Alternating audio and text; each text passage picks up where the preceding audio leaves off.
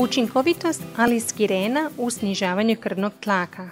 Visoki krvni tlak je kronično stanje povezano s povećanim rizikom od srčano-žilnih bolesti i smrti. Tijekom posljednja dva desetljeća Cochrane skupina za hipertenziju izradila je brojne sustavne preglede o načina liječenja hipertenzije, uključujući i onaj učincima skupine lijekova zvanih inhibitori renina. Pregled je obnovljen u travnju 2017. godine, a glavna autorica Vijaja Musini sa sveučilišta British Columbia u Vancouveru u Kanadi nam je u ovom glasovnom zapisu ispričala što su pronašli. Andrija Babić iz Zavoda za hitnu medicinu Splitsko-Dalmatinske županije i član Hrvatskog okrena prevo je razgovor i govorit će nam o tome.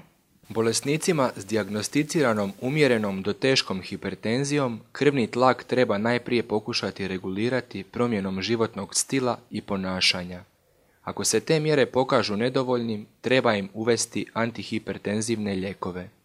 Dostupno je nekoliko skupina tih lijekova koji djeluju kroz različite mehanizme za snižavanje krvnog tlaka. Inhibitori renina razmjerno su nova skupina koja se razvija od 1990-ih. Trenutno je ispitan i odobren samo jedan inhibitor renina za liječenje hipertenzije, a to je aliskiren. Autori su napravili ovaj sustavni pregled da bi procijenili koliko je učinkovit u snižavanju krvnog tlaka te istražili njegove štetne učinke. Ovoj obnovi su dodali rezultate iz pet novih studija te sustavni pregled sada sadrži 12 randomiziranih studija kontroliranih placebom koje su uključile gotovo 7,5 tisuća odraslih bolesnika. Većina njih bili su bijelci, a istraživanje aliskiren u dozama od 75 do 600 mg dnevno u trajanju od 8 tjedana. Sve studije financirao je proizvođač lijekova Novartis i autori su procijenili da imaju veliku vjerojatnost pristranosti povezanu s gubitkom ispitanika, izvješćivanjem o rezultatima te financiranjem. Osim što su autori u ovu obnovu dodali podatke iz nedavno objavljenih studija, uključili su i opsežne detalje iz devet izvješća o kliničkim ispitivanjima dobivenim od Europske agencije za lijekove. Također su uključili podatke iz neobjavljene studije sadržane u sažetku kliničke studije dobivene iz Novartisove baze podataka o rezultatima kliničke studije. Izvješća kliničkih studija omogućila su im da detaljnije ispitaju metode i moguće pristranosti u ispitivanjima te dobiju detaljnije podatke o štetnosti lijeka. Gledajući rezultate, postoje dokazi umjerene kvalitete da aliskiren utječe na sniženje krvnog tlaka vezano za primijenjenu dozu. Dnevna doza od 75 mg snizila je sistolički krvni tlak za 3 mm žive, a dijastolički krvni tlak za 2 mm žive.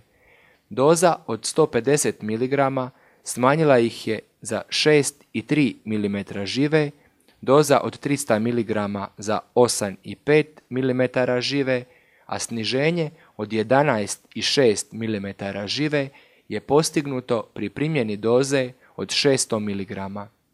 Vezano za nus pojave, autori su utvrdili da pacijenti koji su primali aliskiren nisu imali veću vjerojatnost da će prestati uzimati tablete nego oni koji su primali placebo, ali postoje dokazi niske kvalitete da se s povećanjem doze povećala i pojavnost proljeva tako da je uzimanje aliskirena od 600 mg povećava za 7 puta.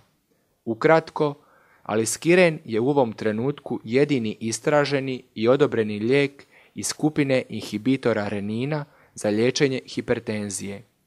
Ovaj sustavni pregled pokazao je da je bolji od placeba za snižavanje krvnog tlaka, a učinak mu je sličan učinku drugih skupina lijekova kad se koristi maksimalna preporučena doza. Gledajući nus pojave, aliskiren nije bolji od drugih trenutno dostupnih lijekova, a pojavnost proljeva je znatno povećanja uzimanjem aliskirena od 600 mg. Želite li pročitati više o prednostima i štetnosti aliskirena, jednostavno otiđite na internetsku stranicu Cochrane knjižnica, to jest cochranelibrary.com i u tražnicu upišite inhibitori renina i hipertenzija.